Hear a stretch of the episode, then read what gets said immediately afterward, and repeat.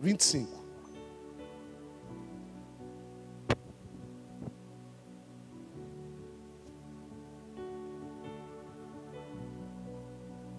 A palavra Shemitah no hebraico quer dizer remissão, liberação.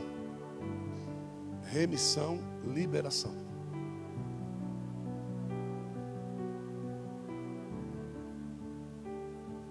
Se você tem um site chamado Pinterest, o Pinterest trata com imagens, fotografias do mundo todo. Do mundo todo. Se você escrever lá no Pinterest, Shemitah, você vai ver que o maior banner que tem lá é 2036. Aguarde. Então, já está escrito lá. Já está lá. Então, o mundo todo já sabe que alguma coisa muito grande vai acontecer nesse período, 2022 agora até 2036. Tá? Então são, e eu não sei se você entendeu, 2022 até 2036 são quantos anos? 14. Dois períodos de quanto? De sete. Então nós estamos vivendo o primeiro Shemitah, tem o segundo, mas do terceiro não vai passar. Tá bom? Então, 90 por, 99% dos que estão aqui, daqui 14 anos vão estar vivos. 99%. Né? Então, é, eu acredito plenamente que nós somos agraciados por Deus por poder participar desse período de remissão, desse período de perdão da terra. E também vai ter lugares da terra que não estão nem aí para isso. E a gente vai ver claramente qual será o juízo de Deus sobre tudo isso. Amém, irmãos? As duas torres gêmeas do World Trade Center, elas foram construídas no ano de Shemitah. Elas foram construídas no ano de Shemitah. Então, um grupo judeu foi que levantou o World Trade Center. E o World Trade Center foi levantado num ano em que os judeus deveriam estar servindo ao Senhor. Amém? Num ano de Shemitah, Deus mandou derrubar as duas torres.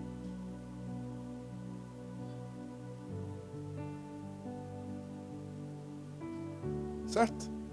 Então ele foi construído no ano que não poderia ser construído e foi derribado no ano que ele deveria ter sido construído. Então a condição é muito clara.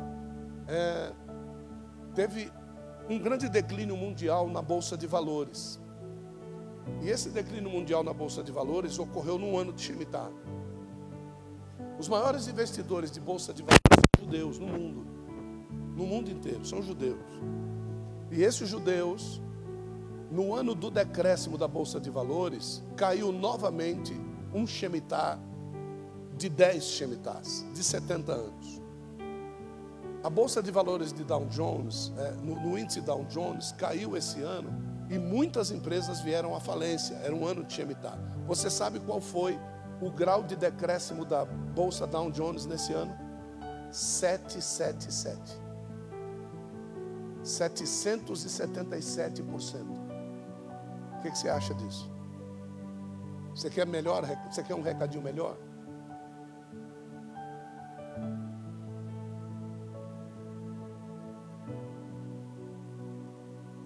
No ano 2015, o Brasil entrou numa depressão terrível. Era um ano de Shemitah. Porque o Brasil é um celeiro mundial de sementes e grãos. E o governo que estava no ano 2015, quando Israel veio comprar sementes do Brasil, no ano de 2014, o Brasil não quis negociação com Israel.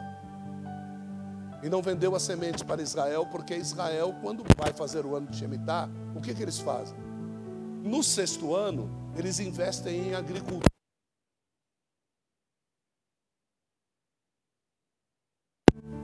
Eles seguem a risca. Quando foi no ano de 2015, o Brasil entrou numa depressão, numa sequidão, não colheu nada no ano de Shemitah. Porque no sexto ano, a nação de Israel veio comprar sementes e não aconteceu nada. No governo agora que nós estamos, nesse ano, Israel está investindo em importação de grãos.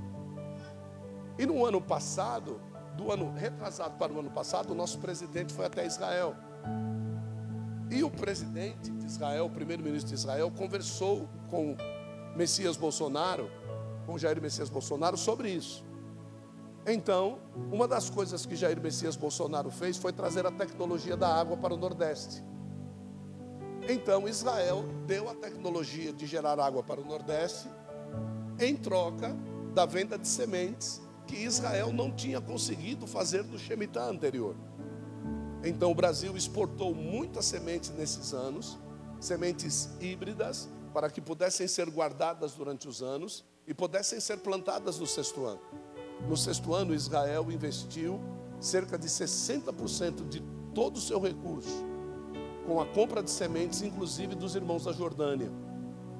A Jordânia hoje, que não era um campo verde, é um campo 75% verde. E nesse ano que nós estamos, o Brasil explodiu na agricultura. Shemitah. Então, aquilo que você fizer este ano, agora, vai redundar nos próximos sete anos. Então, daqui para frente, nós vamos ter algumas coisas que você vai começar a plantar. Deus está te dando essa oportunidade agora. Deus está trazendo essa mensagem para você agora, certo? O Brasil teve a sua independência em que, em que, em que dia? 7 de setembro. Você sabe o que aconteceu no dia 7 de setembro? Ano Novo Judaico. Caiu esse ano no dia do Ano Novo Judaico. E isso para nós é um presságio de grandes conquistas. O mundo entrará numa depressão 2023 e 2024 sem precedentes. Vocês vão ver Israel no topo do ranking do país abençoado. E vocês vão ver o Brasil também lá. Só que nem todos vão desfrutar disso. Faça parte dos vencedores, hein? Não perca esta oportunidade. E não adianta dizer que Deus não falou com você, Deus está falando com você, não é? Tá bom? Então vamos lá. Levítico, agora deixa eu ver se eu convenço você pela palavra. Eu te dei fatos históricos. Há sete anos atrás, agora que é para acabar de lascar. Há sete anos atrás eu preguei uma mensagem que me chamaram de maluco. Foi num seminário de escatologia, no final do seminário de escatologia. Certo? Não havia notícia nenhuma em lugar nenhum sobre isso. A revelação da palavra me deu a data profética e eu preguei no domingo à noite do seminário de escatologia que terminou durante o dia. Durante o dia nós já tínhamos sido derrubados por Deus dentro da igreja por causa do seminário. Quando foi à noite, Deus me trouxe a mensagem. E a mensagem pregada foi Four Blood Moons. As quatro luas de sangue. Foi exatamente sete anos. Então, nós estávamos, nós estávamos na terceira lua de sangue. E o Brasil nunca tinha ouvido falar sobre isso, negócio de lua de sangue, lua de sangue. Lamartine Pozella tinha pregado sobre isso na primeira lua de sangue. Depois deixou de pregar e eu preguei sobre a terceira lua de sangue.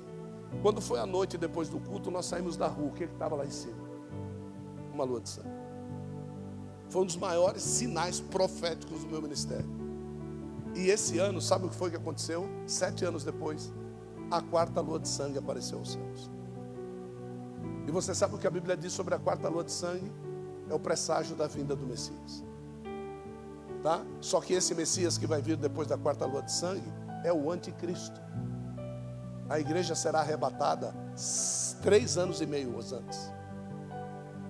Então, se a quarta lua de sangue aconteceu agora, nós vamos ter e estamos vivendo no ano do Shemitah, alguma coisa aconteceu. Já aconteceu. E eu posso dizer uma coisa para você: se a cidade está descendo, e sete anos depois é o retorno, porque Jesus já arrebatou a igreja sete anos antes, então esse ano de 2023 e 2024 será um ano de muitos sinais de nível escatológico, a nível de terremotos, tsunamis, fogos em mata e presságios terríveis nos céus, estrelas se movimentando, caindo, guerras, pestes, doenças e coisas desse tipo. Só que a igreja que entende o Shemitah vai ouvir a mensagem que eu vou pregar agora. Ouça bem, ouça bem. E eu não estou precisando dizer assim, diz o Senhor. Não estou precisando fazer escândalo falando língua estranha. Eu estou falando numa linguagem clara para você, porque é evidente. E a Bíblia não mente, e os tempos da Bíblia ele disse: Eu vou usar as estrelas do céu, os elementos celestiais, para conversar com você. E através disso, as minhas festas estarão sendo estabelecidas no movimento das estrelas, para que vocês não tenham dúvida de que sou eu que estou fazendo. Então, Ele, o Senhor, disse isso. Então, são três festas no ano. E uma das festas é a festa das trombetas. E antes do arrebatamento vai tocar o quê? Isso. Então não esqueça disso nunca. Tá bom? Vamos lá. Levítico 25, verso 1. Tantos quantos acharam, diga amém. Olha lá, disse mais o Senhor a Moisés no Monte Sinai: Fale aos filhos de Israel e diga-lhes: Quando entrarem na terra que eu lhes dou, a própria terra guardará um sábado dedicado ao Senhor. Veja bem, que não é o homem que guarda, é a terra que guarda, é o chão que guarda. Viu? Então, não somos nós que dizemos para a terra, descanse. É a terra que diz para mim, eu vou descansar. Porque Deus ordenou a terra. A terra tem ouvidos. A terra é obediente. Viu? Quando Deus quis criar os animais, ele disse para a terra: dei os animais. E a terra deu os animais. Quando ele quis criar os peixes, Deus disse para as águas: deem os peixes. E as águas deram os peixes. Os desobedientes somos nós. Então, olha só o que está dizendo aí. Quando tiverdes entrado na terra que eu vos dou, a terra guardará. Nós é que temos que entrar na da terra, não é a terra que entra na nossa. A terra guardará um sábado dedicado ao Senhor. Durante seis anos vocês semearão seus campos, e durante seis anos vocês podarão as suas vinhas e colherão os frutos delas. Porém, no sétimo ano haverá um sábado de descanso solene para quem? Para a terra. Um sábado dedicado ao Senhor. Não semeiem os seus campos e não façam poda nas suas vinhas. Não façam a colheita do que nascer por si mesmo nos seus campos. Não colham as uvas de suas vinhas que foram podadas. Será um ano de descanso solene para a terra, mas vocês poderão comer os frutos da terra em descanso. Vocês, os seus escravos, as suas escravas, os trabalhadores diaristas e os estrangeiros que moram com vocês, também o seu gado e os animais que estão na sua terra comerão tudo o que a terra produzir. Amém, irmãos? Quando nós olhamos Deus preocupando-se com a terra, é porque a terra é o lugar que Ele preparou para que nós vivêssemos. Na realidade, Deus não está se preocupando com a terra, Deus está se preocupando conosco. Porque a terra por si só tem vida própria. A terra por si só tem veios de água. Se você olhar debaixo do deserto do Saara, existem veios de água fantásticos lá. É fantástico a quantidade de água que tem naquele lugar, nos veios subterrâneos. Mas não é interessante se morar ali. Por que, que se mora ali, não se mora ali, e se mora, por exemplo, em Dubai, que é uma terra desértica? Certo? Então eu faço aquilo que eu quero no lugar aonde eu quero. E Deus ele permite que você tenha as suas decisões.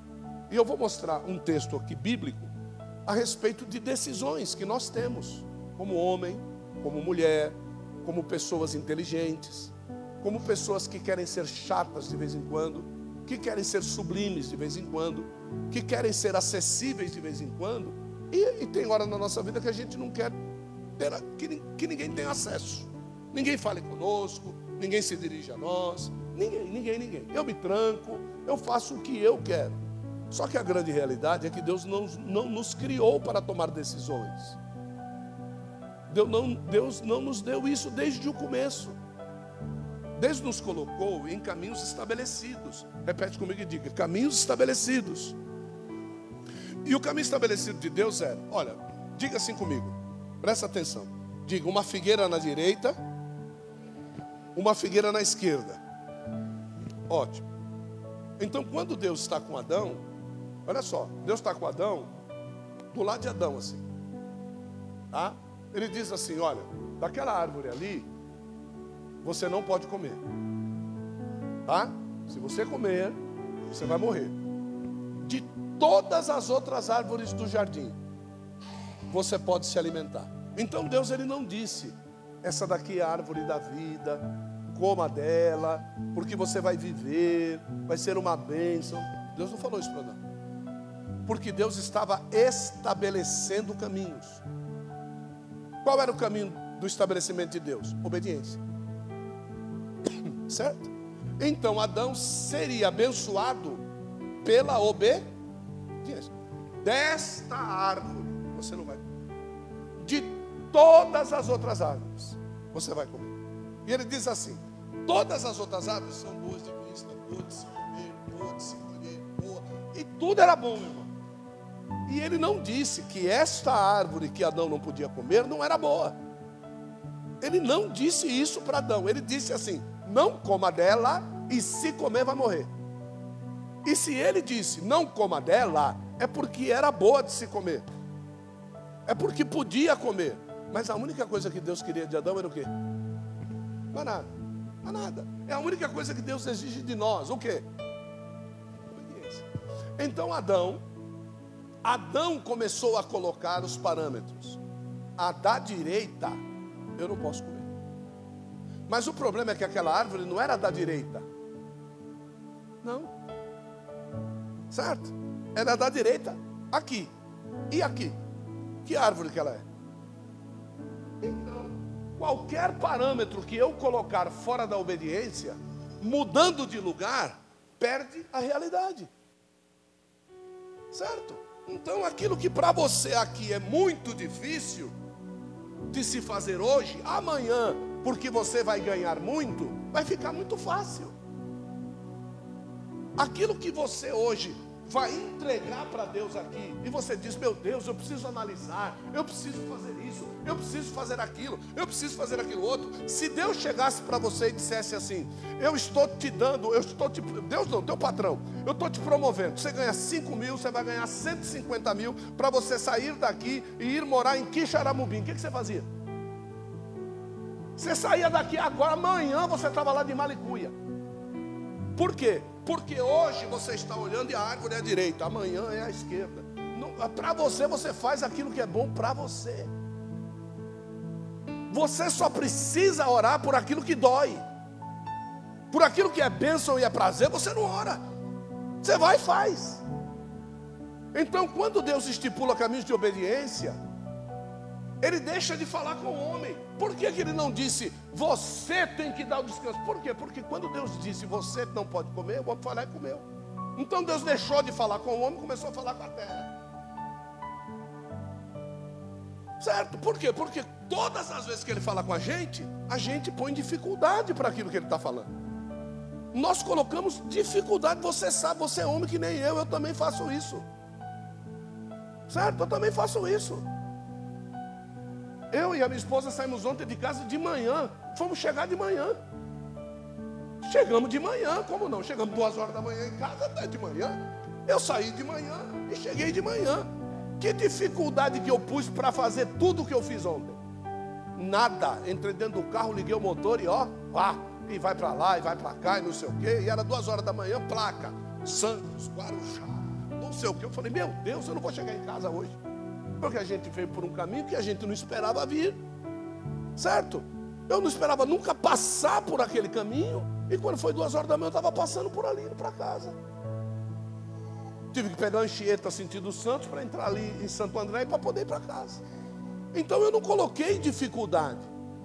Agora, amor, o que, que nós temos hoje? Ah, temos que orar por uma pessoa em Santo André. E depois? Ah, à tarde nós temos Diadema, depois nós temos lá São Paulo. Mas amor, de Diadema para São Paulo, olha a dificuldade.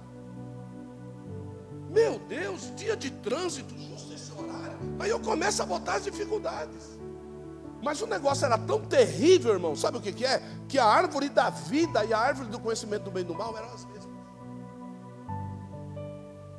Uma era a videira e a outra era videira também. Iguais. O mesmo fruto, a mesma cor de fruto, o mesmo cheiro, o mesmo gosto. As duas eram o mesmo gosto. A única coisa que Deus queria era o quê? Só. E aí, quando chega lá depois, Jesus diz assim: Eu sou a videira Eu sou. Aí o que, que acontece? Adão foi colher o fruto de que videira? De que videira? Diga, da falsa. É, Adão foi colher da falsa. Aí Jesus, para dar um tapa na nossa cara, diz assim: Eu sou a videira verdadeira. E dessa videira, o meu pai é o agricultor. Por que, que ele teve que dizer isso? Porque Adão não decidiu colher dela. Se Adão colhesse dela, Jesus diria: Eu sou a videira verdadeira e vocês são os meus agricultores. Vocês vão colher aquilo que eu vou dar para vocês como Adão, o paizinho de vocês, resolveu colher na desobediência, quem é o pai de vocês? Está dando para entender ou não a mensagem? Sim ou não? Difícil dar risada, né?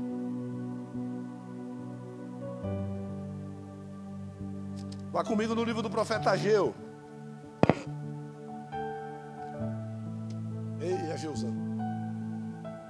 Pregam errado a Geu, meu Deus. 1948, então, nós tivemos um Shemitah. 1947, 1948. No ano 2000 e 2001, nós tivemos outro Shemitah. Cai as Torres Gêmeas. Morre Bin Laden. É. No ano 2004, 2014 e 2015, nós tivemos outro Shemitah. A desobediência do governo em fornecer sementes a Israel e uma fome sem precedentes aqui no Brasil. No ano 2021 e 2022, nós já tivemos vários sinais: tsunamis em cinco nações do mundo, terremotos em mais de 20 nações do mundo, vulcões voltando a funcionar depois de centenas de anos, maremotos destruindo cidades litorâneas, calotas polares sendo derretidas de uma forma sem precedentes na temperatura natural em que ela era geleira. Não é algo assim de não, na temperatura que o ano passado ela era gelo, esse ano ela está derretendo. Então não é o tempo que está esquentando, quem está esquentando é a água. Consecutivamente, peixes e espécies submarinas estão desaparecendo, morrendo, literalmente. Rios e mares e costas litorâneas dos rios e mares com peixes mortos para tudo quanto é lado. 2021 e 22, Israel então tem uma compra precedentes nunca descrita de sementes da Jordânia e do Brasil. Por que será? Um país que está sendo atacado belicamente de uma forma indescritível o Iron Dome tomando defesa de Israel, destruindo mísseis de tudo quanto é lado. Nações querendo, de uma forma abrupta, destruir Israel. Israel não melhora a sua tecnologia das armas, mas Israel vai comprar sementes. Por que será? O que que o governo de Israel sabe e que nós não sabemos? Que está escrito O livro de Oséias diz que o meu povo perece porque lhe falta o quê? Conhecimento. E não é conhecimento de inteligência, de faculdade, não, é conhecimento da palavra. E não é conhecimento da palavra, porque a palavra nos apresenta alguém, e esse alguém que a palavra nos apresenta é Deus. O povo perece porque está faltando conhecimento do quê? Da palavra e conhecimento de Deus. Então, eu vou passear aqui num texto. E eu quero que vocês Vejam como vocês já ouviram esse texto de uma forma errônea. Porque usa-se o texto de Ageu para dizer que Deus é o dono da prata e Deus é o dono do ouro. Eu sou o dono do ouro e da prata. E faz com que vocês derramem dinheiro dentro da igreja. E, e isso aqui não é o presságio. O presságio aqui é aquilo que você precisa fazer no momento de decisão. E quando você decide correto, o que é que acontece quando você decide correto? Certo? Então vamos lá. Ageu, capítulo de número 1, verso de número 10.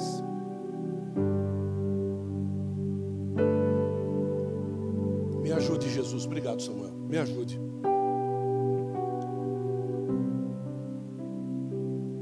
Por isso, os céus por cima de vós. Meu Deus, precisa dizer que o céu está em cima de mim?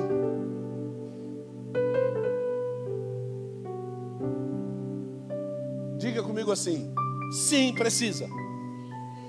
Quando eu não tenho visão que existe um céu sobre este céu. O que, que Deus está dizendo? No céu, sobre este céu, vai tudo bem. Aqui não mudou nada. Eu continuo sendo o mesmo. Agora, o céu sobre vocês retém o orvalho e a terra retém os seus. Ou seja, eu do meu céu estou mandando o orvalho, mas o céu em cima de vocês está retendo o orvalho. Qual é o céu que está sobre mim, sobre você? Diga, Bazã. Isso. Então Deus está mandando e Bazã está retendo. Agora, por que é que Bazã está retendo? Porque eu estou fazendo do diabo meu Deus. E eu me submeto ao Senhor a quem eu me dobro. E o Senhor a quem eu me dobro é que determina o que acontece sobre a minha vida. Então, se Deus é meu Deus, Bazã não consegue reter aquilo que Deus derrama sobre mim. Agora, se Deus não é o meu Deus, Bazã segura aquilo que deveria estar sobre mim. A terra continua sendo terra, diga a terra, continua dando ouvidos para Deus. Ótimo, mas só que ela só consegue gerar com o orvalho que desce. É por isso que em alguns lugares aonde a obediência é latente, você pega um mapa do Google Earth e coloca lá vegetação. Aí você vai ver deserto, deserto, deserto, deserto, deserto, deserto, deserto, deserto, Israel verde. Por quê? Por que, que os céus retêm todo ao redor, mas Israel não? Por quê? Meu Deus, por quê? É tão fácil imaginar por quê.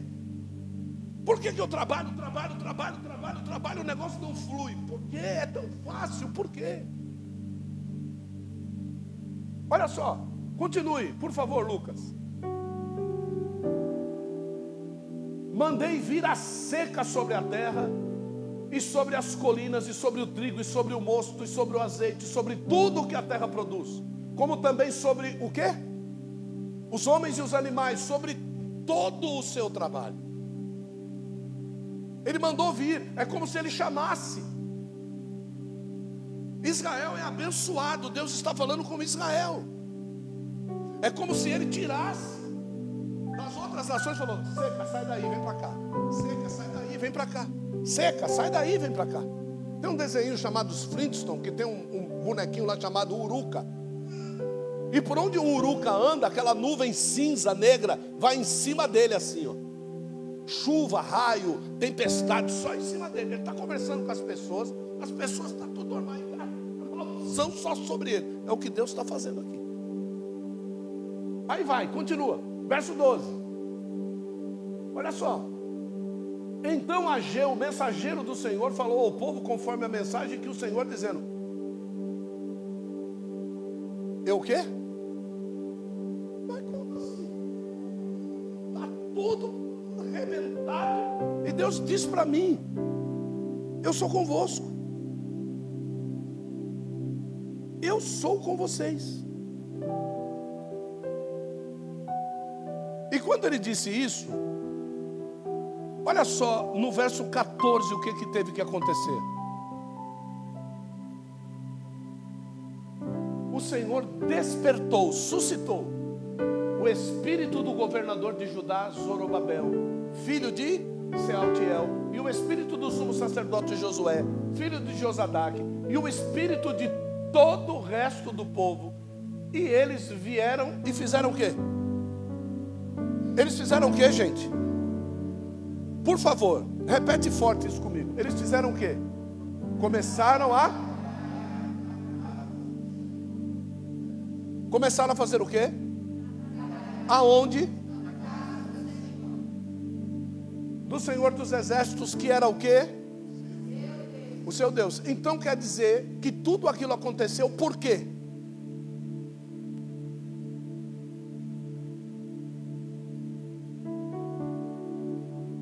Porque, por favor, digam. Porque eles não estavam o quê? Aonde? Então quer dizer que a bússola da obediência de Deus está onde? Fala. Na casa do Senhor. A bússola da obediência de Deus está onde? Na casa do Senhor. Então Deus vai medir a sua vida por aquilo que você faz aonde? Então a maldição vem porque eu não estou fazendo aonde? Eu quero que você fale. Aonde é que vem? Onde é que é? Na casa do Senhor. Se canse para tudo, só não se canse para onde? Tá bom. Tá. Não é porque eu sou pastor da casa do Senhor que eu estou pregando isso, não. Vocês estão lendo isso na Bíblia. Agora veja só. 15. Seu Deus, e depois, ao vigésimo quarto dia da onde? Do sexto mês. Presta atenção nisso. Quando Deus ele dá data, toda vez que Deus dá uma data, é porque existe um juízo. Quando Deus não dá data, ele não pode ajuizar. O senhor não me avisou. Mas agora ele está dando data. E exatamente esta data que foi dada verso 18 do capítulo 2, não foi obedecida pelo povo. Certo? Então, olha só, o Espírito de Deus deu vida para os caras de novo, para os caras voltarem a trabalhar. Deu vida para os caras de novo para eles se animarem a trabalhar. Fogo de palha. Você já ouviu falar nisso, sim ou não? Ah, porque nós vamos, não sei o quê. Passa um tempo. Considerai, pois, eu vos rogo, desde este dia em diante, Desde o 24 dia do mês nono, eles estavam no mês três meses antes. Então quer dizer que esses três meses caiu, não fizeram mais nada.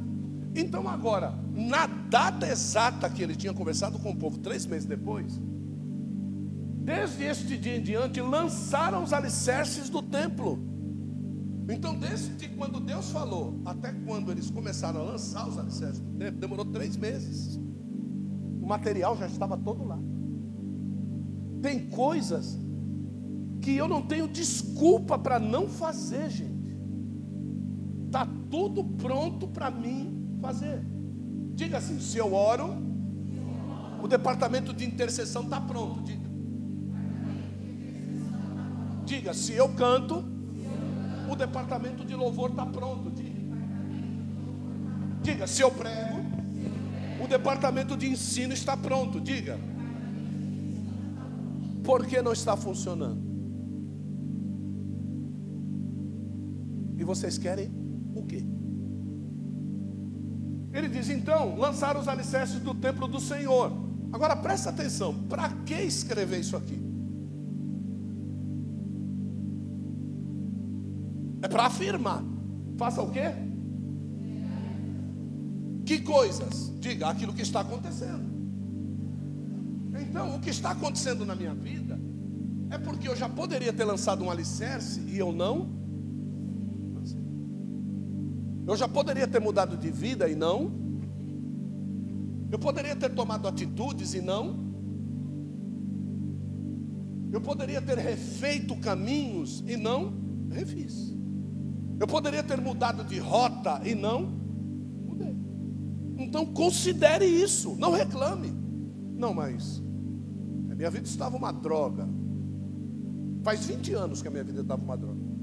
E agora eu tomei atitude. Cinco dias depois que tomou atitude, disse: Por que, que não mudou? Porque faz 20 anos que você deveria ter tomado atitude e não mudou. E para arrancar todas as raízes erradas que você plantou durante 20 anos, e para apagar todas as transgressões que você cometeu em 20 anos, e para ressuscitar todas as pessoas que você matou em 20 anos. E agora quer que em cinco dias de jejum e passa na geladeira e dá uma olhada toda hora para ver o que está acontecendo.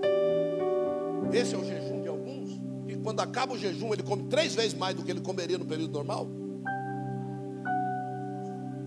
Pergunta para a pessoa do seu lado: você conhece alguém assim?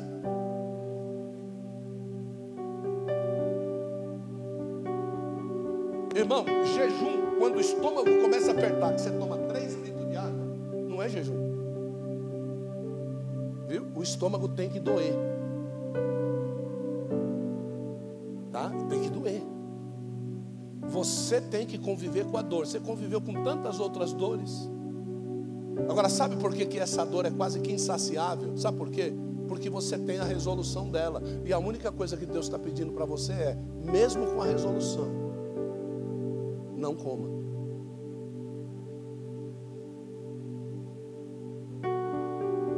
Esse é o verdadeiro jejum. É você dizer para o teu corpo: não é você que me conduz, sou eu que te conduzo. Porque quando Deus quer fazer que o seu corpo não funcione, sabe o que, que ele faz?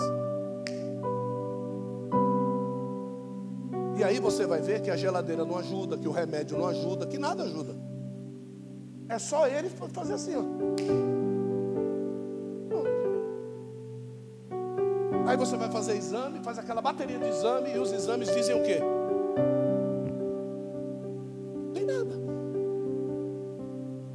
Meu Deus, eu estou sentindo tudo isso e o exame não dá nada. Pois é, porque quem conduz o teu organismo não são os remédios, sou eu. É a mesma coisa daquele cara que está com uma doença que ninguém descobre, aí o médico pega um, um comprimido de placebo e dá para ele: Ó, toma esse remédio aqui que vai melhorar. O cara toma, 15 minutos depois, que coisa extraordinária, o cara está comendo farinha, mano maravilha, esse médico liga para todos os amigos, cara, agenda com esse médico, mas eu não tenho nada, não, mas agenda, ele é, ele é O cara deu um compromisso de farinha para ele, o cara sugestionou uma cura, e ele foi curado pela sugestão, ele não tinha nada. O que será que está acontecendo com a gente? Que fica mal sem ter motivo para estar mal.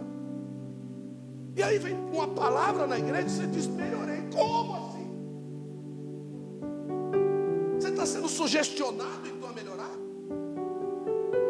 Você tem picos de está bom, está mal? Tem picos de choro do lado direito e choro do lado esquerdo? Quando o olho do lado esquerdo vai chorar, você diz: Não é tua hora agora, chora aqui.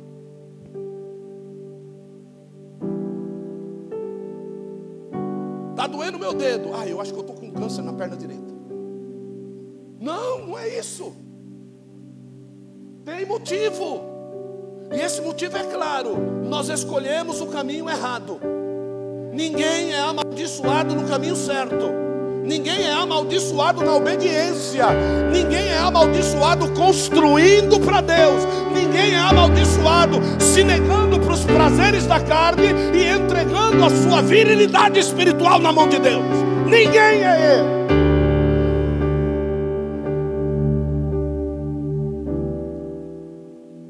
Verso 18, capítulo 2.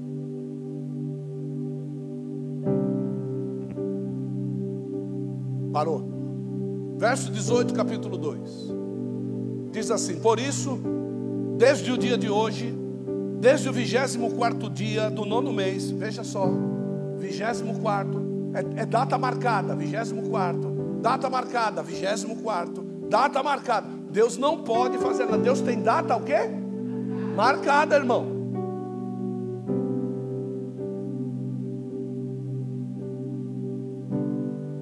Desde o 24 dia do nono mês, desde o dia em que foram lançados os alicerces do templo do Senhor. Considerem o seguinte: ainda há sementes no celeiro? Olha só, ainda há sementes no celeiro? Além disso, a videira, a figueira, a romanceira, e a oliveira não tem dado frutos, mas de hoje, diga data, diga data marcada. Por isso que eu estou dizendo, esse dia para você é mudança de ciclo. Olha, a partir de hoje, oh glória, aleluia. A partir de hoje, diga, oh glória. É, a partir de hoje, em dia, eu abençoarei vocês.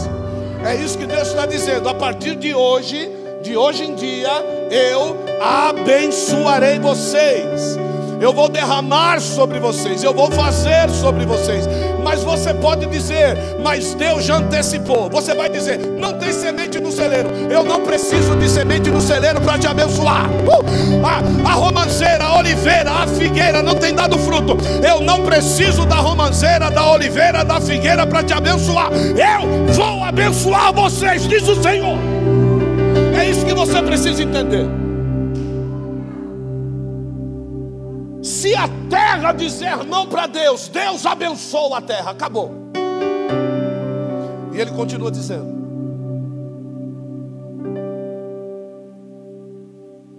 No verso 23, no final diz: Você que é meu servo, eu vou fazer uma aliança com você, eu vou fazer de você o meu anel de selar. Eu vou fazer de você como se fosse a minha assinatura por onde você passar. As pessoas vão testificar que existe um Deus por sua causa. As pessoas vão olhar para você e vão dizer assim: Meu, só pode ser algo de Deus na vida dele. Lepada céu é quem me dá badá. Agora, pelo amor de Deus, comece a andar no caminho da obediência. Não comece a andar no caminho do acho, do creio, do vamos ver se é isso não. Deus falou, está falado, não existe dificuldades. Se Deus falou, eu vou tremer céu e terra, irmão, aperta o cinto, porque o tremor vai vir. Agora, se ele disse, tempo de bonança é esse, diz o Senhor, querido, fica calmo desfivela o cinto, põe o suco de laranja no copo e vamos viver a bênção que o Senhor está estabelecendo. Ele está dizendo: a partir de hoje eu vou abençoar você.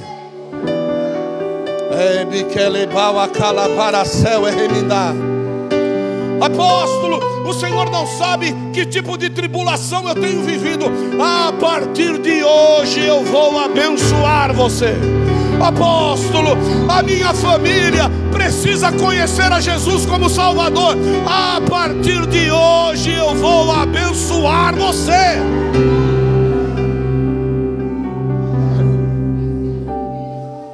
Esse é o Shemitah de Deus, querido. A terra vai estar vivendo e tsunami lá, e tsunami aqui, e você olhando para a televisão e você olha, está com prato de comida na mão. A fome está tomando conta de tudo quanto é lugar, peste, e você vê o seu filho correndo por lá de dentro de casa, brincando dentro de casa. Por quê? Porque no dia do Shemitah o Senhor se levantou do trono dizendo: Eu vou abençoar você. Eu vou abençoar você. Eu vou abençoar você. E por mais que você diga, olha só, o meu filho, a minha filha, e aí você lembra do texto: porventura a semente no celeiro, Deus não precisa de semente no celeiro. Deus não tinha semente nenhuma na terra quando ele disse para a terra: deem os seus frutos, deem as suas árvores. Deus não tinha, não, não tinha. Triste é aquele que acha que só pode fazer alguma coisa com semente na mão. Triste é a vida das pessoas que acham que precisam de dinheiro para fazer alguma coisa. Meu Deus.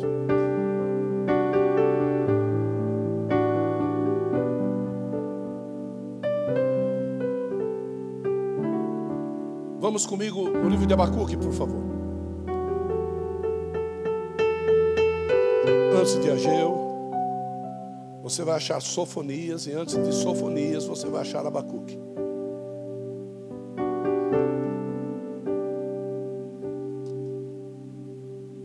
Você pode ser esta pessoa que eu estou dizendo, mas, irmão, não, não, olha, tudo está dizendo que não dá, não é.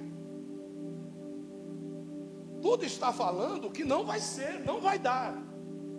Você pode ser essa pessoa, não tem problema. Você pode não acreditar. Você pode não acreditar que Deus te abençoa e que você tem o que tem porque você trabalha. Você pode acreditar. Viu? Você pode acreditar. E Abacuque era uma pessoa como essa. Que ele disse assim: se o Senhor travar os céus, o povo vai pensar que o Senhor não existe. Se o Senhor mandar pestilência na terra, o povo vai pensar que o diabo manda. Não. Eu fui muito criticado por uma mensagem que eu preguei que disse assim: quando Deus mandar peste, vacina não resolve.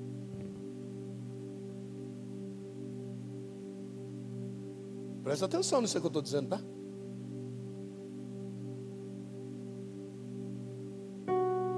O desemprego você pode resolver. Mas a falta de dois, duas pernas e dois braços, não. Se você só sabia ser motorista, ou você vai mudar, como o Void que mudou, o Voidick é uma pessoa que hoje é um dos maiores coachings do mundo. Não tem dois braços, não tem duas pernas. E ele teve que mudar para ser essa pessoa. Porque enquanto você, com as suas ações, puder mudar a situação, a minha notícia para você é: não é Deus. Porque triste vai ser Deus ter que fazer coisas comigo para eu poder mudar. Quando a única coisa que Ele diz para mim é: não coma. E agora eu tenho que perder filho, apanhar, ser roubado, ser preso, ser acusado falsamente e blá blá blá para poder mudar. Tem pessoas que tiveram que ser presos para dizer assim: hoje eu sei o valor da minha família. Ouvimos isso essa semana, não foi? Enquanto a pessoa estava no cadeião, ela não tinha valor da família. A família ia visitar ela e ela dava dureza, cara de marginal. Aí chegou a notícia: tu vai para Avaré. Como dizia minha avó. Porque não é bandido e quer dar uma de bandido, mas só que agora vai estar no meio de quem? Agora eu quero ver ele suscitar um bandidão de dentro dele, ou ele ser o crente que ele não quis ser, das duas uma, porque ou ele cai no meio dos caras, ou ele vai para a dos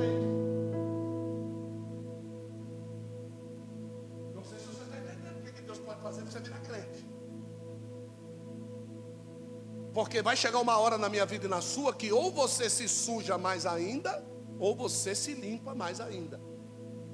Vai chegar uma hora em que Deus diz assim: vocês verão quem verdadeiramente serve e quem verdadeiramente não serve ao Senhor. Então, para Deus chegar num funil como esse, é porque eu não tomei as decisões que eu deveria ter tomado. Eu não fiz o que eu deveria ter feito. Eu não fui atrás do lugar onde eu deveria ter ido. Eu não perdi o que eu deveria ter perdido e que na realidade eu nunca deveria ter adquirido. Tem coisas na minha vida que eu não deveria ter comprado.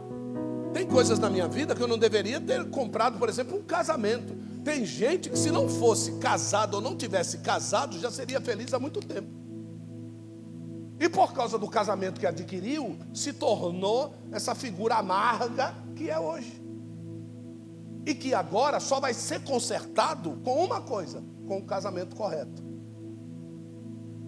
Não tem como.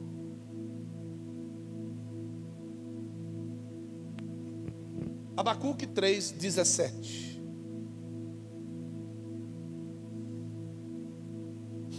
Para a gente terminar. Vamos terminar. Acharam? Diga amém. Olha só o que está escrito aqui, ó. Ainda que a figueira não floresça, nem haja fruto nas vides, ainda que falhe o produto da oliveira, e os campos não produzam mantimento, ainda que o rebanho seja exterminado da malhada, e nos currais não haja mais gado, ou seja, ainda que eu esteja todo lascado. Próximo verso. Todavia eu me. Me alegrarei no Senhor e exultarei no Deus da minha enquanto tudo o que pode te trazer alegria for mais valioso do que Deus, Deus vai chegar ao ponto de arrancar tudo o que você tem para que você venha se alegrar, se alegrar em Deus. Então é melhor estarmos felizes com, com aquilo que a gente tem e alegres no Senhor. Sim ou não? Agora, como estar feliz com o que eu tenho? Volte lá no livro de Ageu. Um pouquinho para trás, né? dois, três livros para trás aí, como a gente tinha visto.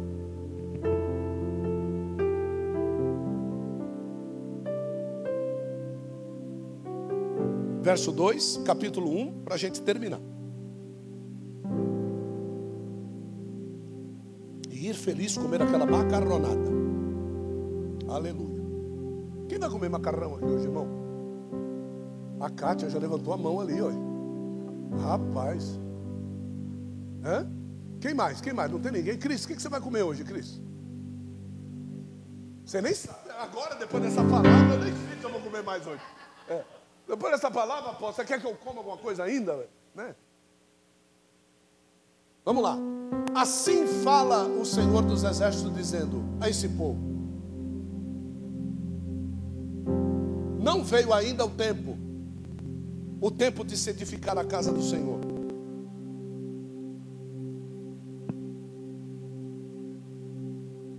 E ali está dizendo assim, ó. Este povo diz. Então quer dizer que quem determina tempos e épocas somos nós. Deus está dizendo para o povo: avisa lá para esse povo que quem determina tempo sou eu, não é eles. Quando nós fomos tocados pelo Espírito Santo para poder abrir um trabalho aqui na região do ABC, a estratégia começou num encontro de casais. Quando um casal de irmãos perguntou para a gente assim: Vocês já pensaram em morar em São Caetano? Porque Deus havia falado com eles, não tinha falado comigo. Eu disse: não, é longe demais. Não é longe, não. Deus falando com carinho. Não é longe, não. É que vocês talvez estejam olhando de uma forma errada. Poderia estar falando em línguas, poderia estar. Né? Não, mas com carinho. Deus vai falando com carinho. E a gente obedeceu. Só que do outro lado, nós estávamos tomando algumas ações, algumas atitudes, para não sair de Vila Maria.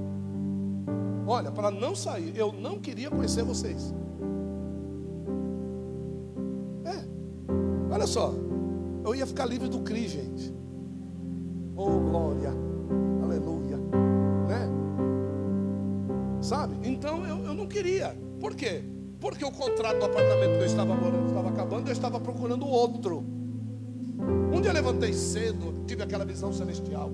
Olhei pela janela do apartamento e vi lá um prédio na frente. Ah, Deus falou comigo. Chegamos lá no prédio, fomos lá fazer a visita, fizemos a visita. O rapaz lá mostrou para nós apartamento do jeito que a gente queria, o valor do jeito que a gente queria. E aí eu preciso, eu fiz uma proposta. Ele falou: vou falar com o proprietário, mas é difícil. O proprietário é judeu. Eu falei: Deus está falando comigo. Proprietário judeu é tudo que eu queria na vida. E o homem que nunca baixou aluguel, o homem foi e baixou, irmão. Eu pedi quase mil reais de desconto. O cara deu os mil reais de desconto. Saí de lá feliz, irmão, quando eu bati a chave no contato. Cadê a felicidade do coração? Deus fez assim, ó. Olhei para a cara dela, ela olhou para minha cara e falou assim: Você está sentindo a mesma coisa que eu estou sentindo? Eu falei: Estou. Ela falou: Meu, deu um vazio aqui agora. Eu falei: Pois é, em mim também.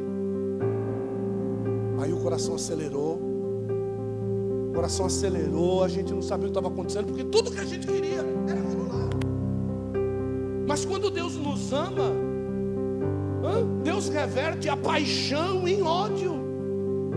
Deus reverte aquela esperança em desesperança. Deus tira o brilho, porque Ele nos ama. Aí começamos, será possível que é isso? Será possível que é isso? Será possível que é isso? Fomos num culto. Deus usa o pastor para falar com a gente. Vejo vocês mudando de localidade, não é nem de apartamento.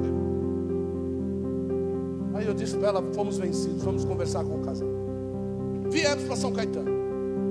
Ficamos lá um ano, tranquilos, abençoados, oh glória.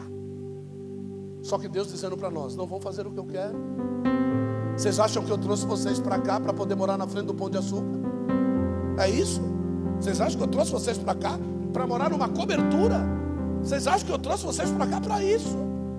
Não. Começamos a procurar ao redor do apartamento um lugar onde eu pudesse congregar. Ah, bem, um sonho da minha vida. Não. Olha, tem um lugar ali assim. Vamos ver, vamos. A igreja estava aqui ainda, outra igreja. Passamos aqui na frente.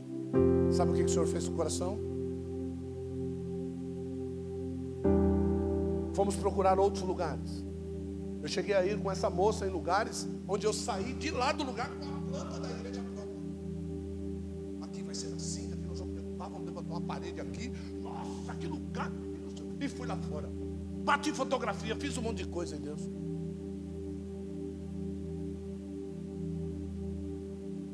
Até chegar o tempo de dizer assim: achamos o lugar, um quarteirão de casa, vamos levar a documentação, senão nós vamos perder o contrato. Pega a documentação, arma tudo, leva para lá, e quando levou para lá,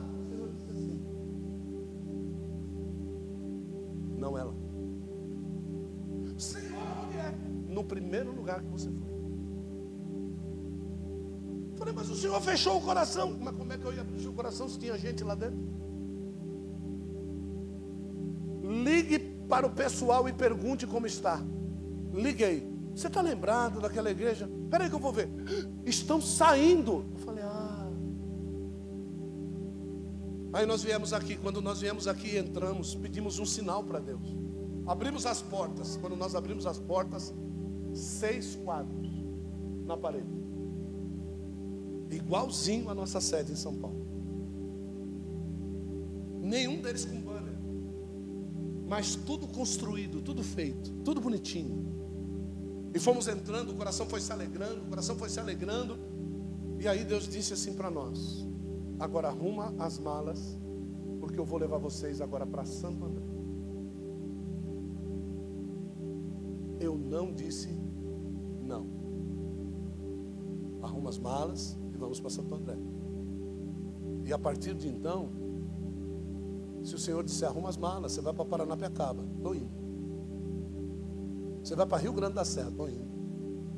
Você vai para Santos, estou indo embora. Não importa. Sabe por quê? Porque a terra que Ele me preparou, ela mana leite e mel. Então, no lugar aonde eu pisar os pés, mas vai brotar uma felicidade dentro de mim, porque esta é a promessa que ele me fez. Quando eu edifico o que é dele, eu não me preocupo com o que é dele. Então aprenda isso. Esse ano é ano de se edificar a casa do Senhor. E daqui sairão ministros e ministras de Deus para edificar as próximas casas do Senhor. Assim como Deus está ministrando no coração de pessoas lá de São Paulo, como já fez com o Lucas e com a Michelle. Às vezes vocês podem estar dizendo, o apóstolo é pai dele, disse para ele que ele tem que vir, disse para ela que ele tem que vir. Pois, filho, eu fui conhecer a casa do meu filho, sabe quando? Semana passada. Eu não sabia nem onde eles moravam. Viu? Não, quem tem que falar é Deus, não sou eu. Fomos surpreendidos. E a notícia veio pela Michelle para a bispa. Eu mesmo não sabia. Olha, Deus falou conosco, nós temos que ir, a senhora está precisando de ajuda. Não, não sou eu, é Deus que fala. Então, se Deus falou com você, vá para a igreja, vá ajudar, vá varrer, vá orar, vá pregar, esteja na minha casa, deixa de ser preguiçoso, deixa de ser preguiçosa, porque eu trabalhei muito hoje, estou muito cansado, você está trabalhando muito lá fora, porque você está trabalhando pouco aqui dentro. Quando você começar a trabalhar aqui dentro, você vai ver que você vai trabalhar pouco lá fora. Viu? Pouco. Você trabalha aqui para mim e Deus faz para você lá fora. Trabalha para Deus aqui, Deus arrebenta as coisas, os grilhões, as cadeias lá fora para você. Então, comece a congregar de forma qualitativa e quantitativa. Faça mais para Deus e menos para o homem. Deus te abençoará mais do que o homem te abençoa. E quando nós trabalhamos muito para o homem e temos muito, o mundo te toma aquilo que o mundo te dá mas aquilo que Deus te dá, o homem não rouba, a traça não corrói, é incorruptível e mais ainda, é eterno. Aquilo que Deus nos dá é eterno. Então aquilo que Deus está te dando aqui não tem valor venal na terra, é eterno. É eterno.